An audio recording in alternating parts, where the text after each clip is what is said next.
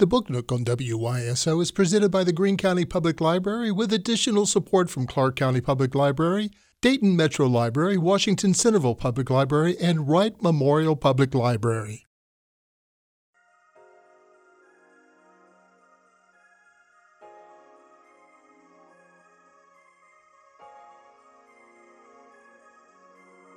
Hello, welcome to the Book Nook on WYSO. I'm Vick Mickunas. It's my pleasure to welcome to the program today Erin Flanagan. She joins us in studio right here in Yellow Springs. Welcome to the show. Oh, thank you so much. Thanks for having me.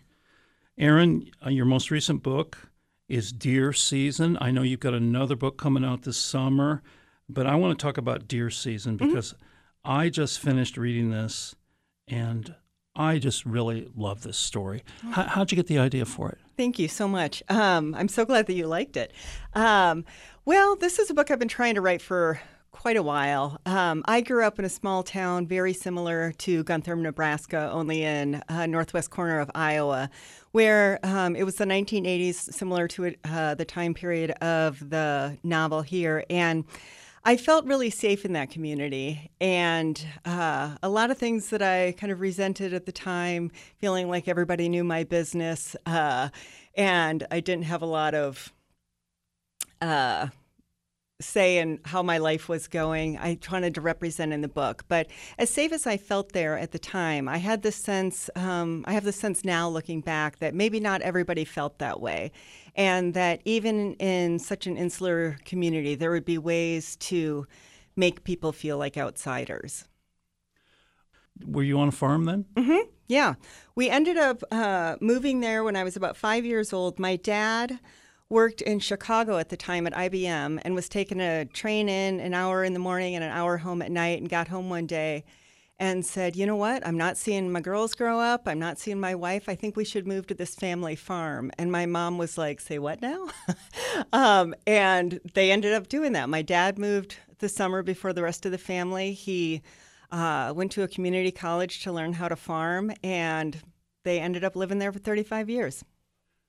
G- give us the the basic gist of it without, of course, giving away all the good stuff. Okay, so um, basically, Alma and Kyle have moved to Gunther, Nebraska 14 years ago. Uh, Kyle grew up there.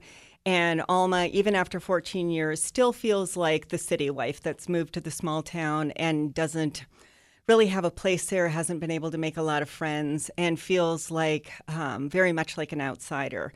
And they have had um, a man, Hal, Bullard, who has worked on the farm for them for almost a decade now, and he is mentally challenged. He goes away the first weekend of deer season to go hunting with some buddies, comes home with a dent in his truck and a somewhat rickety excuse of why there's blood in the back of the truck.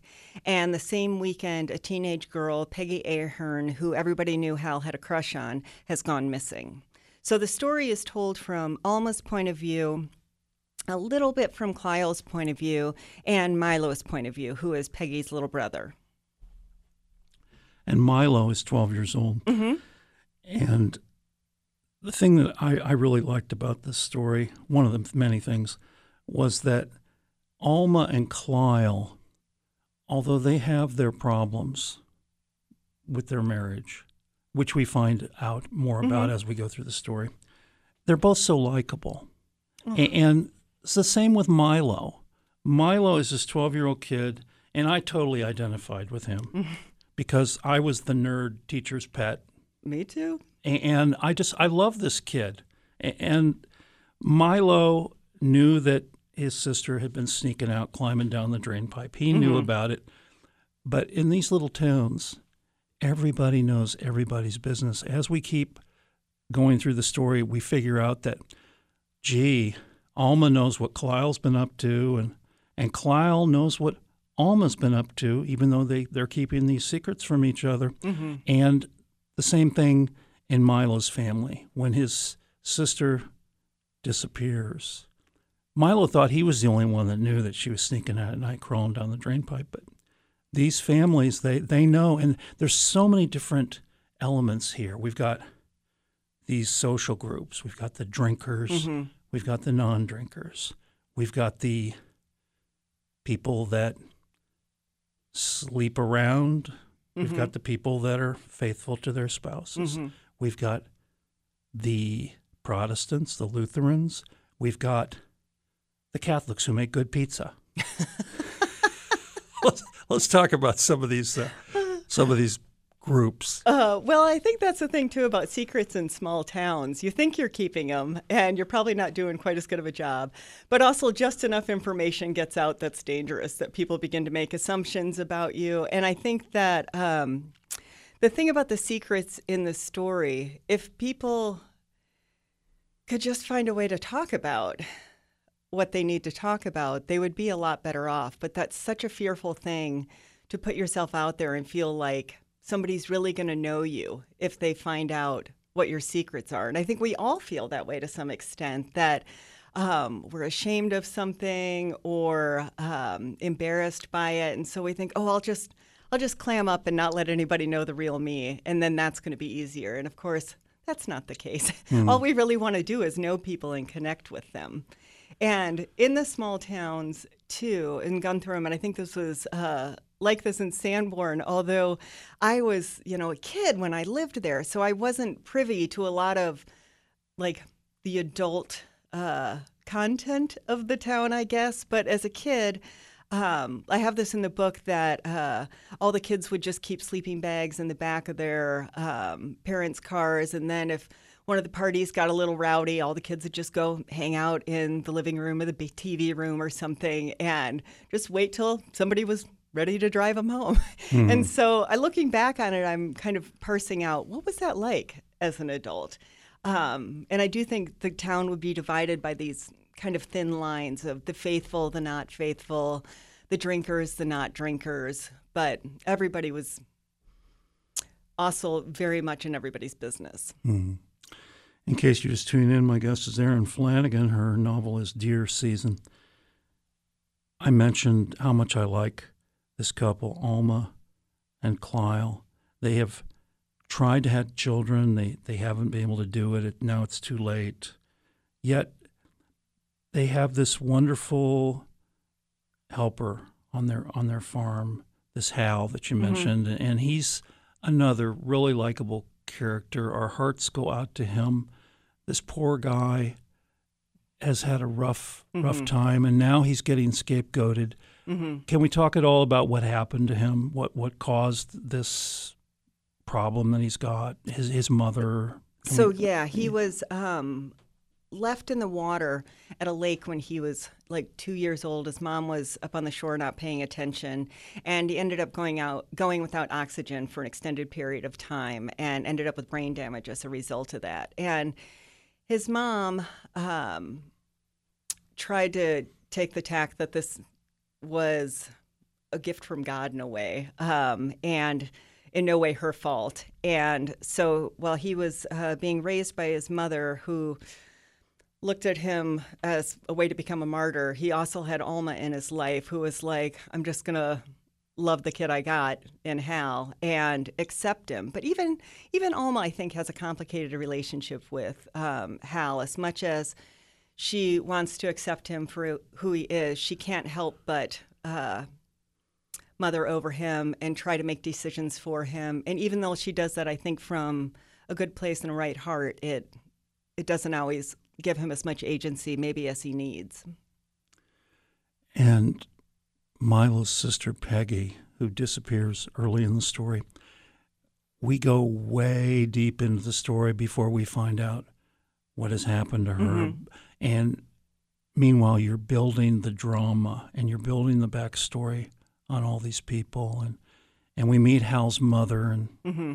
we don't like her. I didn't like her either. I feel bad. I wanted to love everybody, but I, she was the one that I had a little hard time we, we don't opening like my heart to. Yeah. I'm not particularly fond of uh, Peggy and Milo's parents, actually. Mm. I liked their mom quite a bit. Oh, did you? Yeah, and their dad, I felt like I, I tried to understand. Mm-hmm. There's a lot of pressure, I think, um, on men to run these these farms and these how like support these households, and I can see how that pressure would build. But I didn't necessarily agree with a lot of his actions. Well, later in the story, I guess we figure out what the mom's about, and, and mm-hmm. we start to like her. At least, mm-hmm. I started to like her. Oh, good. I'm glad. but but I, I guess the, the fact that they were part of the drinkers hmm and a lot of these drinkers were kind of lascivious. I mean, you're in this mm-hmm. small town, everybody knows everybody's business. I love the character, the, the clerk in the grocery store. She, she's like, her long nails. yeah, she's like the arbiter of everything. She Mm-hmm. knows everything. The second you walk in the store, we'll just pick up right where we left off. I won't name names for Sanborn, but I tell you, there were a couple of her around. yeah, I can imagine. Well, it's it's quite a story. The book is Deer Season by Erin Flanagan, and um, you've uh, been getting some acclaim for this book, and uh, I'd like to talk about some of that uh, right after we pause for a little break Great. because uh, you've had some exciting things happening in your life. Yes. You're listening to the Book Nook on WYSO, connecting our community through news, music, and storytelling. On the air and online, the Book Nook will continue right after this. You're listening to the Book Nook on WYSO. I'm Vick Mickunas. I've been joined in studio today by Erin Flanagan. We're talking about her novel, Deer Season. And uh, she has an event coming up on Tuesday, June 7th. She has a, a, an event with Meredith Doench. They uh, have new books out, and they're going to be at the Washington Centerville Public Library, Woodbourne Library, 6060 Far Hills Avenue, Tuesday, June 7th from 7 until 8 p.m. And they'll be uh, talking to each other about books, and uh, I'm sure they'll have an audience there that'll be enjoying the conversation. And um, That's our hope. If you- Meredith and I are good friends. We'll put on a good show. if, if you want information on this, uh, it's Washington Centerville Public Library, and that's uh, the Woodbourne Library, and a beautiful facility. Oh, it's gorgeous. And according to this press release, it says Flanagan's novel Deer Season, available at the library, won the 2022 Edgar Award for Best First Novel by an American author and was a finalist for Midwest Book Award in fiction. Holy smokes! Did you go to the ceremony? Oh, I certainly did. I thought i I might never get nominated for anything again. I was, I'm got a new dress. My husband rented a tux. We went to New York City. It was the big time. nice. Yeah, we had a great time. Who did you meet? Um, well, Margery Flax, who uh, is big with MWA, was there. I met. Um, I mainly like huddled with a lot of the people in my category, Uh-huh, yeah. um, and uh, they were all just delightful. Uh, so yeah, no, it was just it was a great time. Well, How did you feel when they announced your name? I was basically in shock. I turned to my husband and I'm like, "Did they say my name?" Because I was convinced that they had said somebody else's, and I heard what I wanted. I was going to get halfway up there, and people were going to be like, "Oh, that poor girl." So yeah, I uh, I grabbed my. He's like, "Get up there, go, go!" So when I had grabbed my list of people to thank, my mom could was watching it on the live stream, and she's like, "Did you have to put your shoes on?" I said, "No, I had to get my list." And I'd written out everybody's name too. Like I want to, I want to thank my children, Cora, Neil, Ellen, because I was like, what if I get up there and I'm like Patty, Luke? I can't like, remember my yeah. kids' names. So You're no, right. it was just, it was So pretty surreal. It's kind of like the Oscars. You go up there and you give your thank you. Yes, mm-hmm. yes, and I didn't get the hook, so I was, I was proud. I stayed within my time. No, it was just, it was fantastic. And for listeners who aren't aware of what a big deal this is, the Edgar Awards, named after Edgar Allan Poe, who wrote what is considered to be the first detective story. Mm-hmm. The Mystery Writers of America present these awards, and there are these little busts of Edgar Allan Mm-hmm. Poe. And where did you put yours? It's um, in my home office for my Zoom background, and Oh. I've got so much like museum wax under it because I'm afraid my cats are going to try and knock it over. I'm like, no, you can't break it. Is it porcelain or something? Um, I don't even know. It's some looks ceramic. Uh-huh. Kind of fragile, though. huh? Yes, Yeah. yes. So Wow. it's heavy though, heavier than I thought. Oh, nice. Yeah, but it was such like uh, I mean, I will take any award anybody wants to get me, uh, like to give me. But the thing about the Edgar that was so special when I wrote this book, I was um, like I really loved the characters and I was into that, but I I really struggled with like the mystery elements, and I I wasn't very confident about that, and so to have gotten that award just made me so proud. I was yeah, I was just beyond thrilled. Explain what you were feeling less confident about. What was it that, that did you feel like you weren't following the formula? What what was it? That, yeah, and I, I was like, do I even know the formula? Is this a mystery? And so um, I actually had an article come out earlier this week with Catapult about transitioning from writing short stories to novels, and I have a couple of collections of stories, and really kind of started there. And it took me about ten years to write um, not this novel, but to write practice novels and figure out like what a plot was, you know. Mm. So because I found out that was important. Like I heard early on, have a plot, and so I kept having these kind of meandering conversation novels that weren't doing a lot. And this one I really set out was like, okay, I need kind of this inciting thing that's going to happen. This girl goes missing, and that was really all I knew. And so I also was plagued the whole time thinking, oh, I'm writing this wrong. Like I should know who did it. And mm. I didn't until the end. And then once I did, I had to revise the book kind of with that in mind. But mm-hmm. so the plot was the hard part for me. So to get recognized by a mystery, the mystery writers was really just delightful. Well, from what I've heard over the years, talking to many, many mm-hmm. writers in this genre, is that they all have different processes and approaches and ways of doing things. Mm-hmm. You've got the Ian Rankins who never know who did it until they get to the end of the book. They mm-hmm. they don't know. Which makes it kind of tough for the people that are reading looking for clues. Yes. But then you go back and, mm-hmm. and like you said, it sounds like that's the method that you used on this one. Yes. And but, I think wouldn't it be so much more efficient if I knew and just could write the book from beginning to end with all those things in there? But that doesn't seem to work for me. Uh-huh. And you practiced. How many novels did you throw in the drawer before you decided to work on this one? Four. Four of them? Uh-huh. Yeah. And um, my agent at the time had shopped three of them, and we just couldn't get them to land. Mm-hmm. And so they were ones that I had worked on. It wasn't just like a first draft, they were really revised, and I mm-hmm. learned a lot. And mm-hmm. I'll never go back to them. I'm pretty confident of that. You'll never go back to the agent. You fired the agent. Oh no. well, I do have a different agent now, who, oh, I, oh, who I, do adore. Uh, okay, uh, I, I, but uh, I'm just teasing. Yeah. Uh, all right. My, my guest is Erin Flanagan. Her new one is Deer Season, and this was published by University of Nebraska Press, mm-hmm. and it says it's uh, edited by Ron Hansen, who, if it's the Ron Hansen that I know, uh, is, is quite a writer in his own mm-hmm. stead.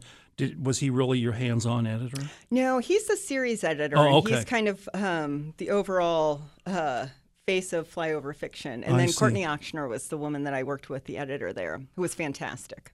And now that you've uh, got the Edgar, you're moving on to a much bigger press, and you've got a new book coming out this summer called mm-hmm. Blackout. Do you want to tell us anything about that? Sure. That one takes place in Dayton, Ohio. It's about uh, Maris Heilman. She's a sociologist who stopped drinking about seven months ago and has started having these mysterious blackouts. Um, sometimes they'll last a minute, sometimes they'll last up to an hour, and she'll come to not knowing where her time has been. So she's convinced in the beginning this might be related to her drinking and um, is very concerned that her family is going to think she's back on uh, drinking.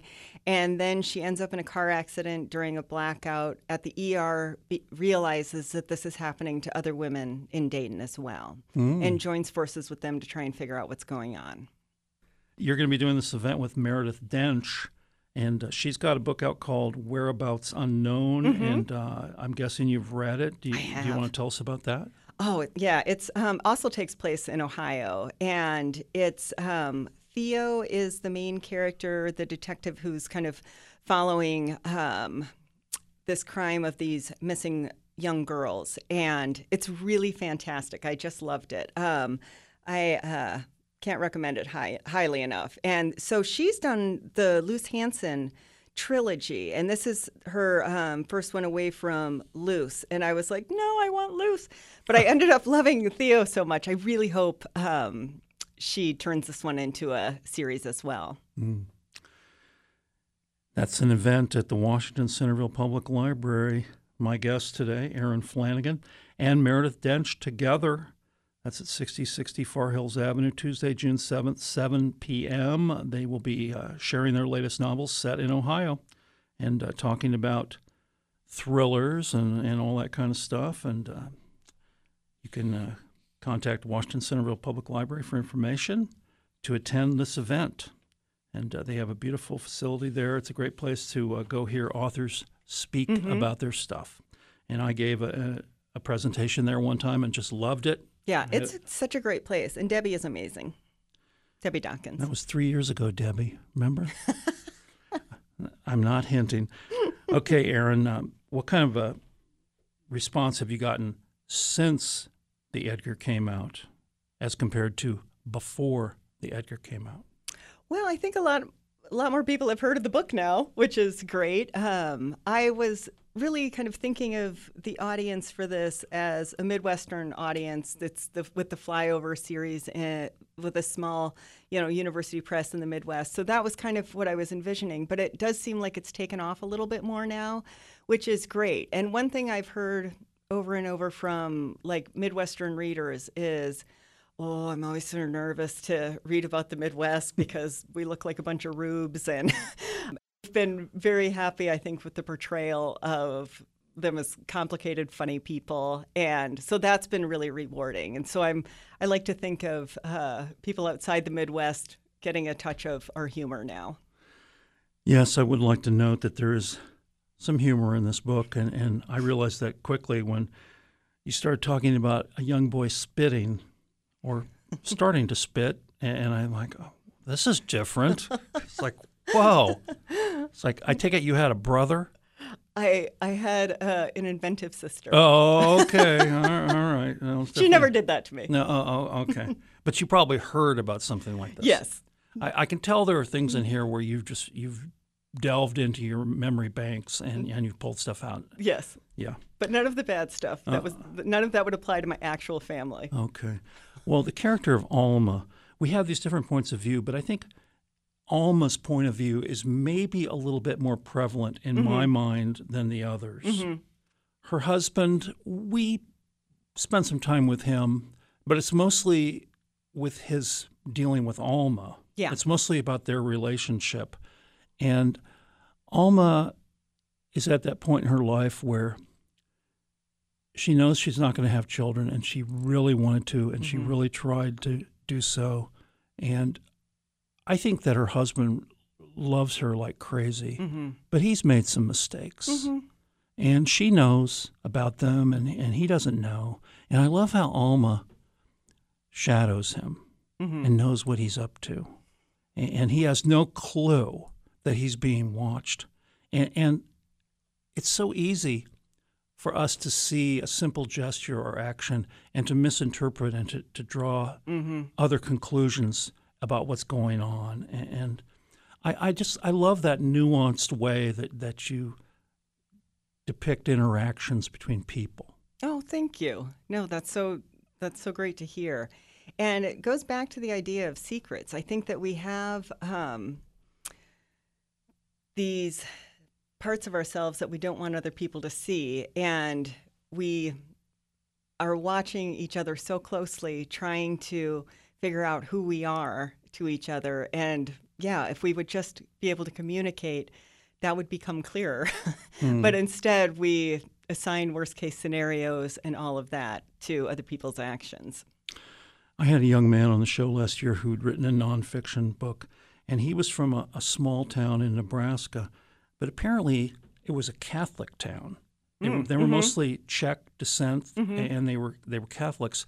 And I didn't realize. I, I was reminded when I read your book how Nebraska still has that religious thing going on, where, where there's a lot of Protestants and, and you've got Lutherans, and there are certain kind of Lutheran, and you get into that a little bit, especially when you make the comment of, oh, there's this new pizza place, and, and they're Catholics, and they actually make really good pizza. Like people are like, whoa, you believe it? Who would have guessed, right?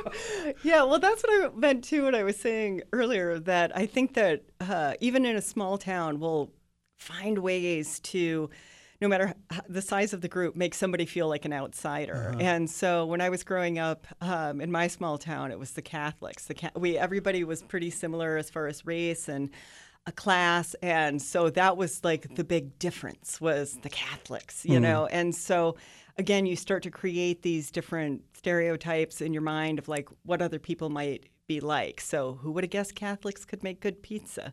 Um, so, like I said, I grew up in Iowa, but I did live for a decade in Nebraska. So I felt like it Oh. wasn't too big of a, a leap to write about that place as well. Oh, wh- where in Nebraska? Mainly in Lincoln. Uh huh. Okay. Well, when I think of Northwest Iowa, that particular area that you're from, I think of uh, Dutch Reformed. Oh, yeah. Yeah, that that's like the religion, and, and I believe that that's the district that Steve King would have been representing. That Oh, I think you're right. Yeah. Mm-hmm. Steve King, who was finally driven out of Congress in the last election, but what a nut! Yeah. V- very conservative, incredibly conservative. That's Iowa. My last uh, girlfriend before I moved out of Des Moines was from Storm Lake, so that's up in that Oh, yeah. kind of in that area. I went to see a traveling Second City show there. Oh, really? Yeah, when I was in high school. Did you go to Buena Vista College or? I believe I visited Uh-huh, it. Yeah. uh-huh, yeah. Yeah. Small world. It is. I'm from Des Moines, like I say, so that's how I know about Oh, yeah. No, I'm always Sanborn. so excited to meet an or- Iowan. or- well, there's a lot of us around here. There are. A lot we of should us, have a club. A lot of us left. I think we were driven out. I I think you're right. I think you're right. So, how did you end up becoming a writer? What, what, when did you decide? Was this something you wanted to do since you were a kid? Oh, I, I certainly loved it when I was a kid. Um, like my whole life, I've loved to write and love stories. And then it was when I was in undergrad that I took like a creative writing class for the first time. And it wasn't like I remember I wrote some pretty terrible stuff there, uh, but I remember reading like contemporary short stories for the first time, Lorrie Moore, Charles Baxter, and I'm like, what in the Sam Hill is this? Like, I just thought they were the funniest, greatest things I'd ever read, and that's when I was like, oh, I think I want to, I want to devote some time to this, and really started kind of more systematically trying to write.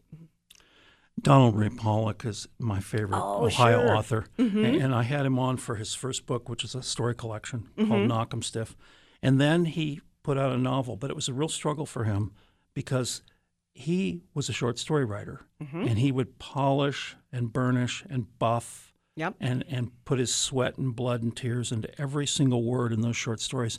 And then when he had to write a novel, he was like, oh, "What? do- how do I do this?" It's really, really hard. And I think that's one of the things I was thinking, like when I was moving from short stories to novels. Oh, it's just longer. It's just 10 times longer. How, how tough can it be? But it was not just longer, it was a lot deeper, it was a lot more complicated. Um, the timeline was unwieldy. And I wonder if he, like me, had that problem of, yeah, I was used to the polish. So I would write a page, I'm like, mm, let's make it pretty. And then you would do that, and then you'd realize, like, two days later, you had to just throw it away anyway. So, like, it was constant polish, throwing away, polish, throwing away. So I had to come up with a whole new way of kind of writing for the novel. I think he realized that if he kept writing the novel like he wrote short stories, that it would be published posthumously because no, there was no way he could finish it. The way he's such a perfectionist. And he's got a couple novels, right? Like, Yeah. yeah. I read the I read and I taught the Heavenly Table. I loved that quite a bit. That's the most recent one. Mm-hmm. He's got another one. He's sweating. Ooh. Well, he's he's been working on. it. He keeps changing his mind about what it's about. Oh, God I, I, bless. I stay in touch with him. My guest is Erin Flanagan. We're talking about her novel Deer Season and her uh, next book, which is coming out in July, called Blackout. And I'll continue my conversation with Erin right after this.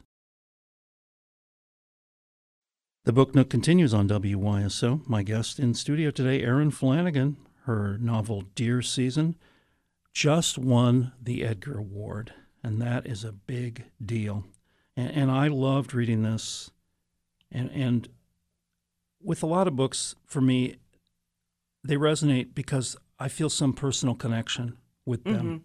Mm-hmm. A- And in this one, this is set in the mid 1980s. Mm-hmm. And in the mid 1980s, I was working in market research, and we had all these clients that were agricultural, like Pioneer Hybrid and mm-hmm. El- Eli Lilly, and they would hire my company to do research, and we would go out and we would interview farmers, hmm. lots of farmers in Illinois, They sent me as far as Van Wert, Ohio, Indiana, South Dakota. One summer, I spent weeks in Nebraska. They sent me out in, into Nebraska, and I didn't drive. And so they oh. got this young guy who'd grown up on a farm in Iowa, 20, 21 year old guy, to be my driver. And I would sit in the hotel room in Grand Island on, on an evening phone call journey where I would call these farmers up. I had their phone numbers, and I'd say, uh, I'd like to come out and interview you for a half hour. And they were very resistant. They didn't. They didn't want me coming out there. They didn't want anything to do with it. And I would sweeten the deal, and get a lot of agreement when I would say, "I will pay you hundred dollars cash for thirty minutes of your time." Yeah, I'd still take that deal. And I had a stack of, of 20s. I had a, like a brick of 20s. and then I would tell the kid, okay, here are the directions. We have to turn at this. There were no signs. We had to turn at this Oh yeah. mailbox and go down this winding road. And then we hit the gravel road, but don't go too far, blah, blah, blah. And the farm kid, he would figure it out. And so I'd ask the farmer, I'd say, okay, well, when do you want me to come out? And the guy goes, well, how about five o'clock? and, and I'd say, okay, five o'clock, that's fine. He says, that's a.m. And, and I, I, okay. And so we had to leave about four o'clock to find this place. It's still dark. And we get there, and the farmers would be very crusty, a lot of them. They just they wanted their money, and I was doing research on uh, porcine and bovine somatotropin when I was in Nebraska. These are gro- ah. growth hormones. So these mm-hmm. we were seeing these cow calf operators. Your people are pig people, mm-hmm. and I remember going to this one farm, and he was older and he was really crusty, and he had this young, very attractive wife mm-hmm. who had baked this delicious coffee cake and was serving the coffee cake and coffee. And he was answering the questions and ignoring her and I complimented the cake and she got this look on her face that I mean it looked like the greatest pleasure Oh. and I I remember thinking to myself just how isolated these people were out there Sounds like she was. and yeah. how and how lonely. And, and your book re- really brought back that feeling that I got because you get off I eighty in Nebraska, and for one thing, it's beautiful. Mhm, yeah. People don't get it. They go down I eighty and they they're on their way to Denver or whatever, and they don't get it that Just- Nebraska is gorgeous. It just looks like a, a turnpike. Yeah. You get off the highway, and there's these little isolated farms out there in the middle of nowhere, and these people are so hard up for, mm-hmm. for company. And I'm reading about your characters, and I'm, I'm I'm feeling that sense of isolation and loneliness. Poor Alma. Yeah. You know, Alma's a from a city, hmm and she's been kind of dragged into the situation. Her husband said, "Oh well, we need to go take care of the business with the family farm, and then we'll then we'll go back to the city." But this poor woman, Yeah. she's stranded out there. Yeah, and it's one of those things too. You can be in a city and still not know your neighbors, but there's still that closeness. And when you are in a rural area, like on a farm by yourself, there's there's no that not that sense of like, oh, I'm going to run into somebody. You're going to at least see other people throughout the day, and you still, but you still have to find community where you can. You know, she's got to make some decisions about whether or not she's going to work to fit in and whether or not she wants to, you know, and I think that's one of the things she struggles with. Yet, even though she's from the city, she's got this great name that you would expect to find out in rural Nebraska 100 years ago. Alma. I mean, that is just classic. I wonder if that would have fit. So it's funny that all the most of the last names in the book, uh, Costigan, Ahern, uh, Bullard, are from this um, small like neighborhood in Denver where my husband's grandma used to live. Oh, really? And that, that was everybody on the street. And one day he was just, as I was starting this book, he told me everybody's name. Oh. And I was like, I'm going to use those all. And I like, I love thinking about somebody from that street being like, what in the hell? How did this person in Ohio write this book about these Nebraskans with all these Colorado names? It's and an I didn't- homage. yeah, and I didn't find out later that Lyle, he's like, you know, that guy always had a pipe in his mouth. For all I know, his name was Lyle, and we just couldn't understand him well. So I'm like, maybe I made that name up. Oh, but, really? but it fit him so much. I was like, oh, I got to keep it now. Well, I kind of thought Milo came from the fact that they grow sorghum out there and they call it Milo. Milo was uh, there was uh, a kid in my town named Milo who is not like this Milo very much, but he was like such a popular kid, and I've always loved that name. Milo's uncle. Mm-hmm. You you get a little bit into him near the end of the story, and, and I'll leave it for readers to discover this. But this kind of came as a shock to me, Mm. And we think about the innocence of these people, yet out in these isolated places, there are some things that are rather nefarious. Yes. Yeah. Yeah, and I think that um, he's lived in the shadow of his brother his whole life, and he has found a way to maybe make some money and get ahead, and he's decided he's going to take it. So, You know, he's driving this big new Cadillac, and, mhm. and they're all going, How did the failure afford a Cadillac? Where's the money coming from? we'll find out. You need to find out by reading Deer Season by Erin Flanagan. And Milo, I think my favorite scene in the book is is the basketball scene. Oh, thanks. That was, I think, the last scene I wrote. Yeah, I love that scene. Oh, thank you. Oh, Milo. If you didn't like Milo before you get to that part, you, there's no way that you're going to not like him after that. Oh, thank you. Thank you. I don't want to give anything away. Yeah, right, but- right. The, the basketball scene. I, I was seeing it all. I, I it, you do a wonderful job of creating these these uh, visual images. What is the process for you when you write? Um, I have finally learned that with first drafts, I just have to throw everything I can at the page and hope to goodness something sticks. So right now, I'm just uh, I'm working on a new project, and I'm just words, words, words, words, words. I just want to get as many words out as I can every day, and keep like a sketch of what I'm doing, and then hopefully at the end, I will have something I can shape into a book. So I am a big believer in just draft and then revision is where it's at. So with Blackout, I um, actually kept track of um, all the hours that I wrote and found out that it took me 456 hours to write a novel. And what was interesting to me was that took 22 months, but it took me 13 months to write the first draft which was only 18% of the hours. This is getting into the weeds, I realize. It's a little boring on the numbers. But um, so once I realized that, I'm like, oh, I can cut down how long it takes me to write if I can just write the first draft faster. So that's what I'm trying to do now. So I can um, hold more of it in my head at one time with a shorter time span. And I'm guessing that you've spent some time at writers' workshops, like the Antioch Writers Workshop. Mhm. Yeah, I was on their board for, uh, gosh, quite a few years. Yeah, that was so much fun every summer. Well, that's something we have in common. I was on their board once upon a time. Oh, really? Mhm. Oh, we must have missed each other. Bummer. That was a long time ago. At the time, Sue Klauser was running it. Oh, sure. Yeah. She's a legend. Yes. I was there in the Sharon Short days. Okay, right. Yeah, uh, when I was there, uh, Lucrezia Guerrero was on the board, and Mm-hmm. Ralph Kais. Oh, sure. Uh-huh, Yeah. uh-huh, yeah. Some great people, great writers.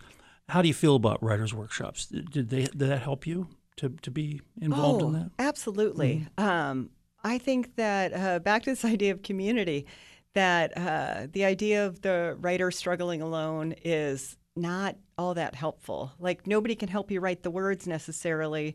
Um, you've got to kind of do that part yourself, but you learn so much about the craft. And the thing that I've always just found so much helpful about uh, having writer friends is just knowing somebody's kind of in the trenches with you and that can help you figure out next steps and what the community looks like. And it's been really wonderful. Um, speaking of Sharon Short, I was with her um, at a conference not too long ago, and she knew I had a book coming out and said, Oh, hey, get out a piece of paper, get out a pen. Here are 10 things you should do to promote that book. And just boom, boom, boom off the top of her head. And it was so helpful. And now I feel like I can help somebody with that information too. So it's just, it's so great to have a community. Well, she's definitely been in the trenches with this new Jess Montgomery Oh, series. I just, oh, I love it so much. Yeah. Speaking of which, are you reading in the genre? What kind of stuff do you like to read? Uh, I have been reading like a lot of mysteries and a lot of thrillers uh, lately. Um, oh, Caitlin Wahrer has um, a book, The Damage, that I absolutely loved. Um, and I've already mentioned Meredith and Jess. Um, what is I just finished uh, Kellye Garrett's Like a Sister. I really loved that. Um, yeah, there's there's always something. Oh, I just uh, read S.A. Um, Cosby's what is it, Razor Blade Tears. That about S.A. Cosby. Yeah, that about knocked me over. Yeah. That was so good. Yeah, we had him on for that. Oh yeah, I saw that. Yeah. Yeah. If you haven't read Blacktop Wasteland, go back and read that one. Yes, it's on They're the totally list. different books, but that book absolutely knocked me out. Oh jeez. Okay, I'm on He, it. he is a force. Yeah, no, I I have been. He was at the Edgars, and I was just like, Uh-huh. I. He's the one person I really regret that I didn't go up and say hi to, but I was just like. Uh-huh. like I was too fangirly. He didn't win though, Oh well, he got the most shout outs. did he? Like, people love him. Yeah. Yeah, he's apparently got quite a backstory. He he grew up in very straitened circumstances and I don't know if he still does this, but but he worked part time in a funeral home. Oh wow. Yeah. In fact, his first novel is partly set in a funeral home, and uh, they're getting ready to reissue it. Okay. Well. Oh yeah. No, I just saw that. I did see that. Yeah. Yeah. Oh, I'm on it. Well, I love reading uh, mysteries and thrillers and, and crime novels or whatever you want to call them. What made you decide to write one? I mean, that, that uh, clearly was a conscious choice. I'm guessing that your short stories aren't oriented that way. No, um, no. This, like I said, I think I just really needed to figure out plot. So I had to come up with something that had some beats that I could recognize a little bit, and just as kind of a skeleton to think about a book, and that really helped me. And then with Blackout, which I think um, I never know what the distinctions are necessarily between like a mystery and a thriller, but that feels very much more like a thriller to me. Um, it's a little more fast paced. Um, and that one really just, I was taken with the idea of like what's happening to these women in this town. And again, I went in with no idea what might be happening to these women in this town. And so discovered along with them as we went. Okay. Well, I'm sure, Erin, that we have some listeners out there who are scratching their heads and going, Erin Flanagan, isn't she the woman who teaches at Wright State? How come they haven't mentioned that? Uh, you do teach I at Wright. State, right? Tell us Yeah. about that. Yeah, I've been there since 2005 in the English department. I mainly teach fiction writing, sometimes creative nonfiction. I teach some novel writing. Um, and it's just been the best gig I could have ever hoped for. Like, I have loved uh, teaching there, still love teaching there. Um, and, like, it's just, it's kind of a kick that every day I go in and talk about fiction writing and they pay me to do it. And, like, I get to meet these students at the start of their writing careers where they're so excited. And yeah, it's just been a real blessing. I love that job. Wouldn't it be nice if everybody had a job that they loved going to? Yes. Yes. Wouldn't that be a wonderful world? I am all for that world. It's like, "Uh, honey, are you coming home from work? No, I love it so much here. I'm staying here. I don't know if I go quite that far. I mean, I do love it, but Okay. All right. So you've got this new one coming out in July. Does this mean that the pipeline is being actively stoked up? Like there's another book that you're working on? I am working on one right now about um, a female friendship. And that's really all I know so mm-hmm. far. But yes, I'm, ho- I'm hoping maybe there'll be news on that soon. You're afraid you're going to jinx it? Maybe. Because that happens. That's what It- I've heard. It happens. Pe- People will come in and they'll- they'll tell me too much about the story, and then a year later, when they put out their new book, I go, "Well, I thought your book was Yeah. supposed to be about." Yeah. It's like, well, I, I guess they have no obligation to actually write the book that they talked about a year before. Well, they should. No, no, I don't think so. I, I think that the creative process really is magical mm-hmm. from what I've, I've observed, and I'm surprised that writers are willing to talk about it at all. I've had a lot of guests that, frankly, didn't want to talk about their process. They, Yeah. they didn't want to talk about the magic because they didn't want the magic to go away Yeah. by analyzing it. Well, and I agree that I think there is that little bit of magic to it, and I think that's why I like track all my hours and try to come up with, um, you know, like these goals that I can set. Like if you write a thousand words, you get a sticker, you know, things like that because it feels less magical. It feels more like, you know, packing my lunchbox and going to work. So I can, uh, the magic scares me. Like, Hmm. and maybe it is that I don't want to jinx it or whatever. So I think, oh no, I'm just, I'm just writing my little thousand words and uh, going to work, and then I'm going to write it down in my, in my, like Google sheet with my friend. You get stickers? Oh God, Vick, of course. Don't you? You should get. We should both get a sticker at the end of this interview. I've been missing out. wow. Well, it's really been fun talking to you about your book. And I just have one more question. Um, you write in the mornings, uh, evenings? Is there a specific time when you have time to do it to focus? I, I definitely prefer the mornings because I'm a lot fresher, um, and the whole house hasn't gone crazy yet. So mornings if I can, but wherever I can. hmm And you have cats. Did you mention you have cats? I have ca- two cats and two dogs, and they're obnoxious. All of them? All of them are obnoxious, Even the cats? Especially the cats. Oh, no. I can't even believe that.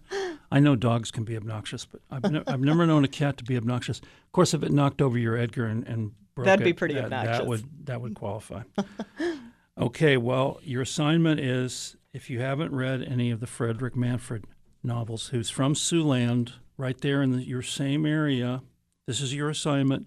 Track down some of those and read them sometime when you I don't have anything else to do because I will do so. I love an assignment. they are wonderful, and I am not a professor, so I am allowed to give out assignments. I love assignments. No magic there. And one more reminder for those of you who want to meet Erin and Meredith Doench, they've got an event together, and this is at the Washington Centerville Public Library. They will be hosted at the Woodbourne Library, that's 6060 Far Hills Avenue, Tuesday evening, June 7th, from 7 until 8 o'clock. And according to the press release that I have here, it says Meredith Doench and Erin Flanagan, both local authors, will be sharing their latest novel set in Ohio, as well as chatting about the experience of writing local and all things thriller.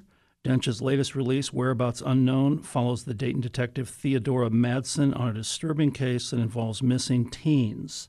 Flanagan's latest, Blackout, will be released July 1st and follows Professor Maris Heilman through a series of blackouts that leave her convinced something or someone is stealing her memories. And if you missed the part of our interview earlier, Flanagan's novel, Erin's novel, uh, Deer Season, which is available at the library, just won the 2022 Edgar Award for Best First Novel by an American author. And uh, I'm sure if you go, you could probably get an autograph because that's what these writers love to do. They love to give out their signatures. Thank you so much. It's been such a pleasure to Thank meet you. Thank you. Oh my gosh, it's just been great. And I would like to note that if you're planning on attending at the Washington Centerville Public Library on June 7th at 7 p.m., uh, seeing Meredith Doench and Erin Flanagan and hearing what they have to say and maybe picking up a copy of one of their books, you need to register. The program is free, but registration is required to ensure adequate seating. For information on that, go to their website, wclibrary.info. And once again, that's at the Woodbourne Library, Washington Centerville Public Library, 6060 Far Hills Avenue, Tuesday, June 7th, from 7 until 8 p.m. Meredith Doench and Erin Flanagan talking about their work and uh, talking to each other. And I'm sure it's going to be a great evening. So you can register to attend at wclibrary.info. You've been listening to the Book Nook on WYSO. Tune in tomorrow at 10:30 when I do my 21st interview with the legendary James Lee Burke. And what a great time we'll have. That's tomorrow at 10:30.